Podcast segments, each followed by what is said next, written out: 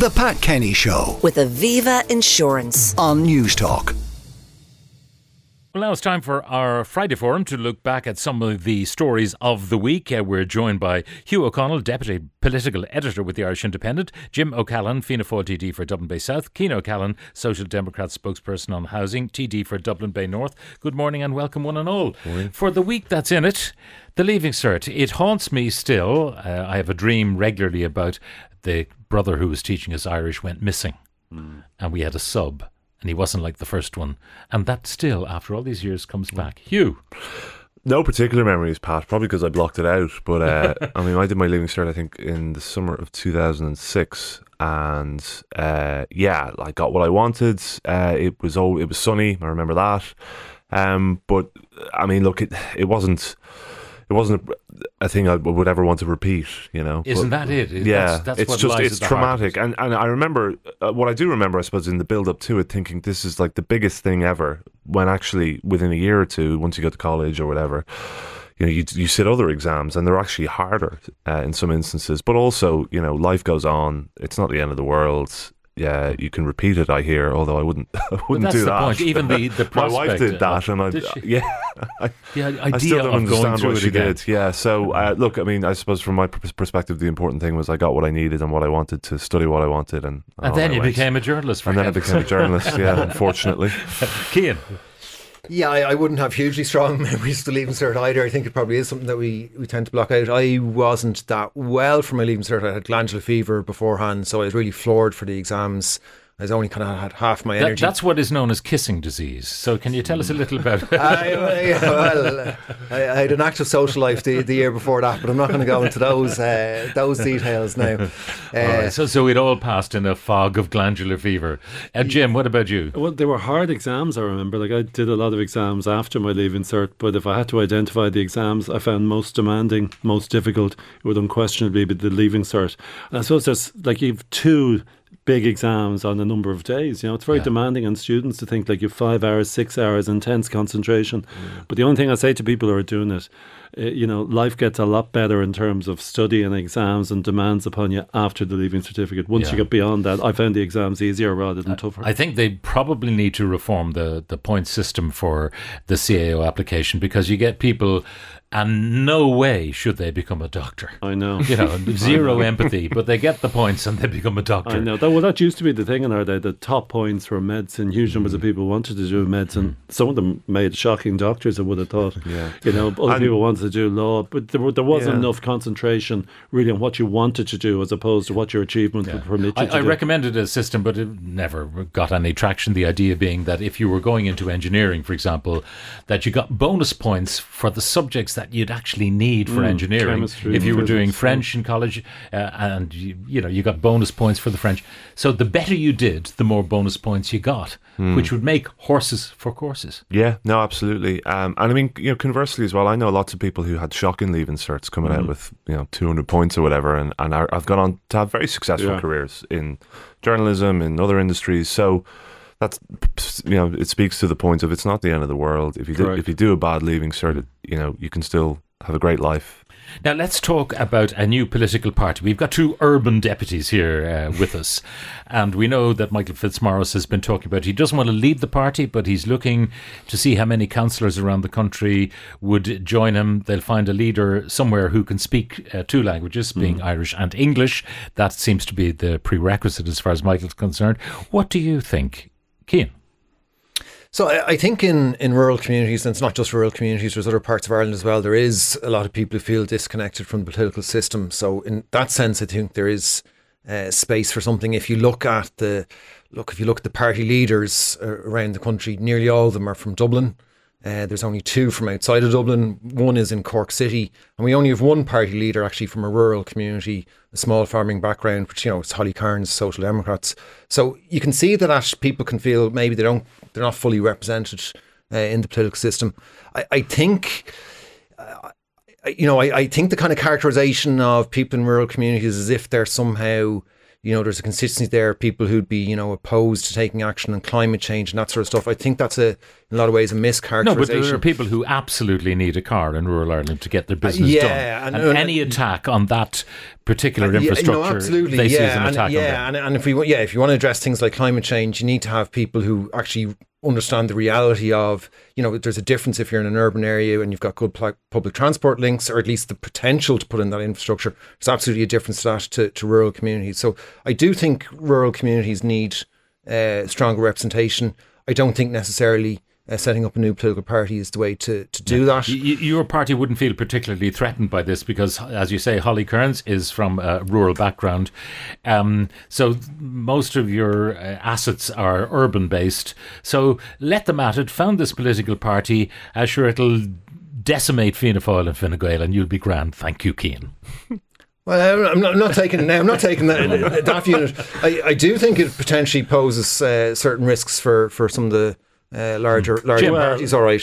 First of all, you know, I don't think rural people are one homogenous group in the same way as urban people are homogenous groups. Like they're not. Yeah. No groups are completely homogenous. I think Fianna Fáil represents rural Ireland very well. I think if you look at the political landscape at present, we've 8 political parties in Dáil Éireann. But wouldn't they be bent on eating your lunch? No. No, I don't think it would work, and I've a lot of time for Michael Fitzmaurice. We had a similar discussion about this prior to the 2016 general election when Lucinda Crichton said she was going to set up a new political party. Shane Ross did something else which was smarter in the long run. He decided to identify independent TDs who had already been elected and tried to get them to coalesce about a general platform. It worked out very well for Shane Ross in the end. But and Finian McGrath and John Halligan. But there was a much more astute method of dealing with it. I think establishing a political party is a very difficult process. There's huge demands to it. And the great advantage of being an independent is that you're able to have different views on different issues and you're able to be against the establishment, so to speak.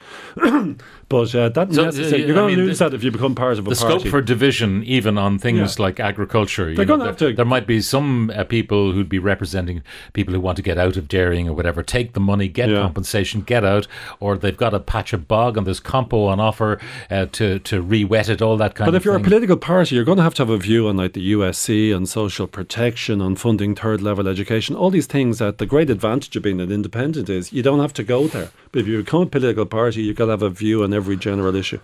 Yeah, Hugh. I've been covering politics for 10 years and I've come across countless periods in which politicians, and indeed including Michael Fitzmaurice, for example, talk about setting up new independent parties or new rural parties or new political parties, and nothing ever really comes of it, bar, you know, Renew, for example, from Lucinda Crichton's enterprise, which fell apart quite quickly. You know, Jim's right. The independents who were able to coalesce around a kind of a broad policy platform were the most successful in terms of getting things done, getting into governments in 2016. And I think with what Michael Fitzmaurice is talking about now, I'd really be surprised if it comes to the point where there's a rural party or a party of some other name that's running candidates across the country in the next general election. With a manifesto. Can you see someone like Michael Healy-Rae opting for this? Or absolutely not. Mattie McGrath. Michael Healy-Rae is interested in one thing only, and that's Michael Healy-Rae, Kerry, delivering for his constituents in the constituency of Kerry, in the county of Kerry. I mean, Mattie McGrath seems to be having some separate enterprise to Michael Fitzmaurice, where he's talking about some potential rural party or rural alliance of some sort. But again, Mattie McGrath has a fine constituency operation down there in Tipperary, and it serves him well, and it serves the constituents whom he represents well, or he would say that anyway, and the evidence would bear that out in successive elections. So I think that's. I don't see this going anywhere, I suppose. How do you all see the prospects, though, of independence being sidelined by a Sinn Féin rise, you know, where they run the candidates that they might have run the last time out and didn't because they didn't believe in their own success. They had success, but then they didn't have another candidate maybe to take a second seat. The people likely to lose those seats are the people who came in as virtual also rounds, but squeaked in on the last count. I would have a different view on that. I would have thought the threat, if there is a Sinn Féin rise in the next election, would be to parties such as Labour, Social Democrats, People Before Profit. I think independents, a lot of them have a secure base in their votes. If you look at their votes individually, a lot of them are Fianna Fáil gene pool, some of them are Fine Gael gene pool. They get their votes from a wide variety of groups, and it's a great achievement to get elected to Dáil Éireann as an independent. But the reason they get elected is because they have the great advantage of never having to oppose anything that's unpopular. That's I mean, one of the interesting things on independence is there was a long time that you had independent TDs from the Dublin area, and you go back to Tony Gregory and Finian McGrath and that. I don't think there's any independent TDs in the Dublin area anymore, is there? And I think, you know, there has been a growth of parties like the Social Democrats in areas like that. Where you have independents now is in rural constituencies. And I think, you know, independent can actually be a bit of a dead end, because you can do a certain amount, but that working together with people to resolve issues on a cross basis, getting more people involved, you're very limited in independent how much you can do in that. So I think the natural place for people who are independents over time is to try and work together, get involved in parties, or as Jim says, you know, you can pick and choose the issues upon which you want to fight or stay stumped. Yeah, but it only gets you, and it only gets and you so. They don't want to be in government. Gets you so far. I suppose one thing I would say to kind of almost contradict myself is that if you look at the Sunday Independent Ireland Thinks poll last weekend, and in terms of when we asked people would there be any party that they would exclude from their preferences in the election when they're filling out a ballot paper, and the Green Party came top, 48%. So there's a toxicity around the Green Party right now that exists, according to this poll, that perhaps is something that a rural party could capitalise on, because I think a lot of the people who'd be threatened by that would be the few Green Party TDs who are in rural areas. Well, that's true, but that poll did show that the toxicity transferred to Dublin as well. I think 46% was in Dublin. There's toxicity attached to Sinn Féin as well. There's toxicity attached to Sinn Féin, but we know where that goes. That goes to Fianna Fáil and Fine Gael and other parties. I suppose what I'm saying is that, you know, the Green agenda, which is, you know, the collective agenda of the coalition, let's be honest, but the Green Party is most closely associated with it, is riling people up in parts of the country, in urban Ireland, in rural Ireland, and I think that's something that potentially a new party could capitalise on. But I struggle to see how they'll be able to, these independents, these strong-minded independents, will be able to coalesce around a manifesto and all of that. One of the big issues, of course, we've been talking about for years now is housing, but of course exacerbated by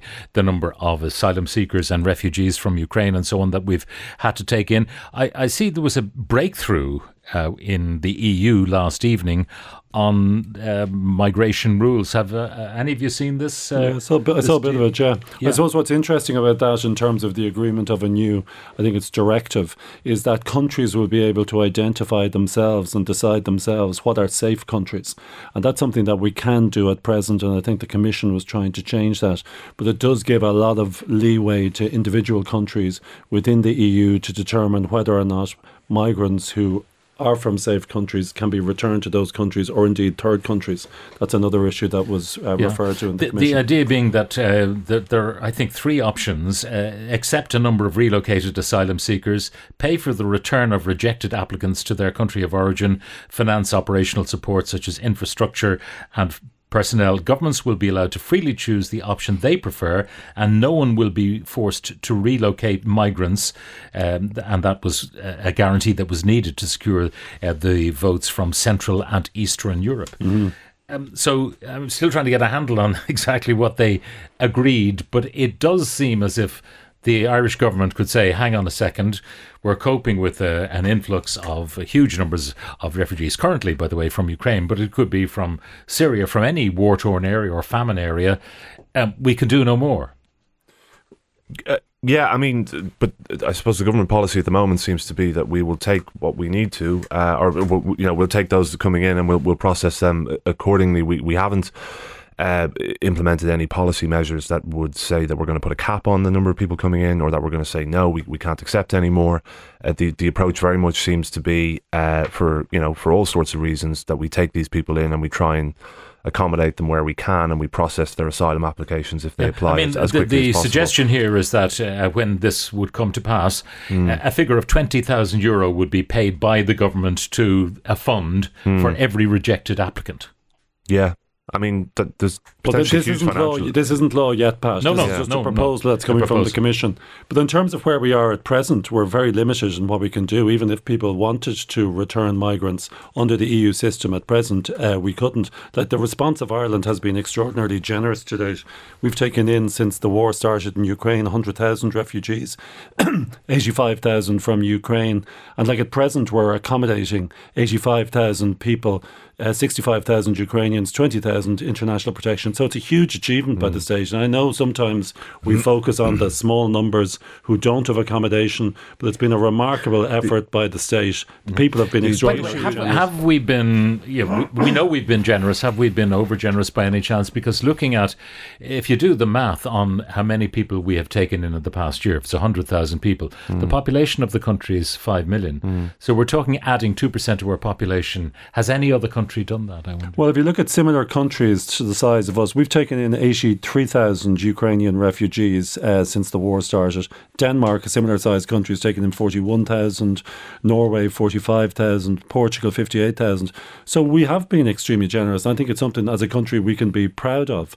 But I also don't think we should be hesitant or reticent about recognising that we're finding it difficult now to provide accommodation. But that argument doesn't seem to, any time I talk to government spokespeople, they seem to say, well, you know, there is no problem and we're not being over generous and we're only doing what's being asked of us. I think there is a recognition that there is a problem in terms of providing accommodation, and that's why I suppose last week under the voluntary solidarity mechanism we decided to make a financial contribution as opposed to accepting in 350 refugees. They were very specific. They were 350 people who were landing in Greece as a result of the Syrian conflict and other conflicts in Africa and so on. They made their way to Greece. It wasn't like the people who were independently arriving here from Northern Ireland via circuitous routes for France and so on. These were very specific ones. We said, sorry, we can't do this. We don't have the capacity. We agreed to take 350 of those people arriving in Italy or whatever. We can't do it. Here's the money. I think the big challenge now for the government is going to be the shift in public sentiment that you can see in some of the polling around this idea that a lot of people feel that we've taken in as many as we can at this point. You know, we did some polling around this last week in the Sunday Independent, not to bring that up again, but I mean, it is interesting that people's views on this is shifting in terms of, you know, we asked whether people think that the government should pursue policy choices that perhaps limit the number of refugees coming into the country. I mean, I know that would be difficult in an EU context because of the obligations there. Sure. But people are supportive of that. The majority of people are supportive of that idea. So that's going to be the big challenge for government. I mean, set aside these protests.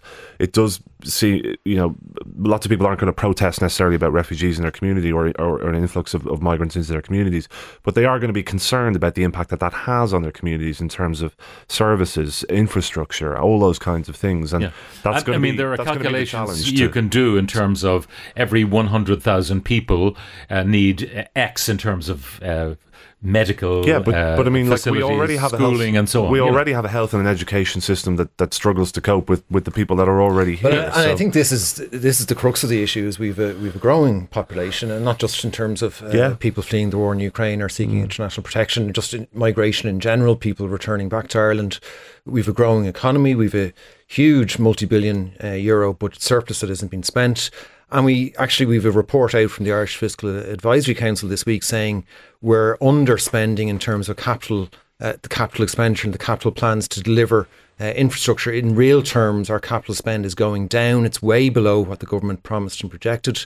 Example, in last year in housing, the Department of Housing returned more than 240 million euro that was meant to be spent building homes back to the central exchequer. So we're in this extraordinary situation where we're getting this very significant underspend in infrastructure that is really, really needed. And I think that is... Jim, do we need some sort of declaration of strategy and policy very clear from the government? I mean, I keep hearing from government spokesperson, we have international obligations, therefore we take people in, even from so-called safe countries, if they've got a good enough story to tell. But do we need the government to outline for the general public exactly what is our strategy going forward? What are we going to do about the tourist industry, the hotels that are currently occupied by asylum seekers and refugees? I think we need a long-term plan. I think we need to recognise that as we are a very successful economy, our population is going to increase, and people who are fleeing persecution or people who are economic migrants will want to come here. I think we need to recognise that. In terms of international... But do we not put in a visa system, therefore, if you're an economic migrant and you've got talent and you want to work in Ireland, do as Irish people have done over the years. Yeah, they made their way, they got jobs. Sometimes they went in under the radar as tourists into America and so on. They got jobs. They looked after themselves. I know, people do apply, and a lot of people want to come. Chefs want to come from India and Pakistan to work in restaurants in Ireland and Esri, and they make the applications and they get in that way. But I suppose the thing we need to recognise is we are going to continuously have issues in respect of people seeking international protection, where the pressure is in accommodation. We need to have, I think, permanent structures built to ensure that people who need accommodation can go there. Yeah, and I think it's very important that we get away from the very kind of expensive temporary emergency measures in terms of accommodation. We actually need to be using some of this money we have to provide long-term housing and accommodation that's going to be of benefit to the country in years to come. Yeah, Hugh. Yeah, there's talk the government's going to set up not just talk, I think the government is kind of committed to setting up a new migration agency on a permanent footing that would manage this in a more medium to long-term way. And I think that's probably the sensible approach. I mean, we've over the last year and a half, we've been dealing with it on an emergency basis, whereas now we need to move to a more permanent structures. To leave it there. Cian O'Callaghan of the Social Democrats, Jim O'Callaghan of Fianna Fáil, Hugh O'Connell, Deputy Political Editor with the Irish Independent. Thank you one and all. The Pat Kenny Show with Aviva Insurance on News Talk.